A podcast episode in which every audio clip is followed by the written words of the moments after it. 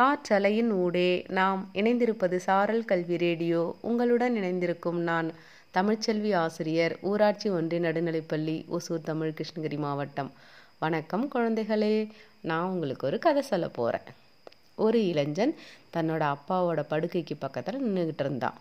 அப்பா சொன்னார் மகனே நான் என்னோட வாழ்நாளோட இறுதி கட்டத்தை நெருங்கிக்கிட்டு இருக்கேன். உனக்கு ஒரு அறிவுரை சொல்லணும்னு ஆசைப்படுறேன் அப்படின்னு சொல்லி சொன்னார்.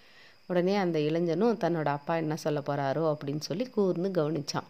அப்பா சொன்னார் நீ போயிட்டு அடுப்பங்கரையில் வந்து கொஞ்சம் கறித்தூளையும் பூஜை அறையிலிருந்து கொஞ்சம் சந்தனத்தூளையும் எடுத்துகிட்டு வா அப்படின்னு சொல்லி சொன்னார். மகனும் போயிட்டு ஒரு கையில் கறித்தூளையும் இன்னொரு கையில் சந்தன பொடியையும் கொண்டு வந்துட்டு அப்பா முன்னாடி நின்னான். அப்பா சொன்னார் அது ரெண்டுத்தையுமே கீழே கொட்டிடு அப்படின்ட்டு. கொட்டிட்டு அவன் உடனே என்ன பண்ணான்னா கை கழுவலாம் அப்படின்னு சொல்லி போனான். அப்போ அப்பா சொன்னார் இரு கை கழுவ போகாத கிட்ட வா அப்படின்னு சொன்னார். கிட்ட போன உடனே உன்னோட கைகளை காட்டு அப்படின்னு சொன்னார். அந்த கைகள் ரெண்டையும் விரித்து காமிச்சான்.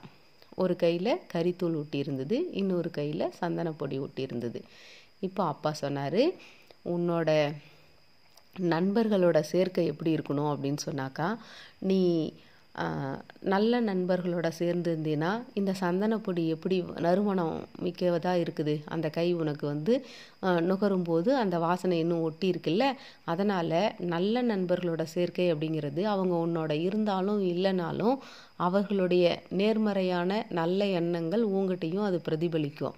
ஆனால் அதே சமயம் கரித்தூள் உன்னோட இன்னொரு கையில் ஒட்டி இருக்குது பற்றியா அந்த மாதிரி எண்ணங்கள் எப்படி இருக்கும்னா தீய நண்பர்களோட சேர்ந்தீங்கன்னா உன்னோட மனசுலையும் வந்து கோபம் பய பயம் பொறாமை இந்த மாதிரியான எண்ணங்கள் தான் இருக்கும்.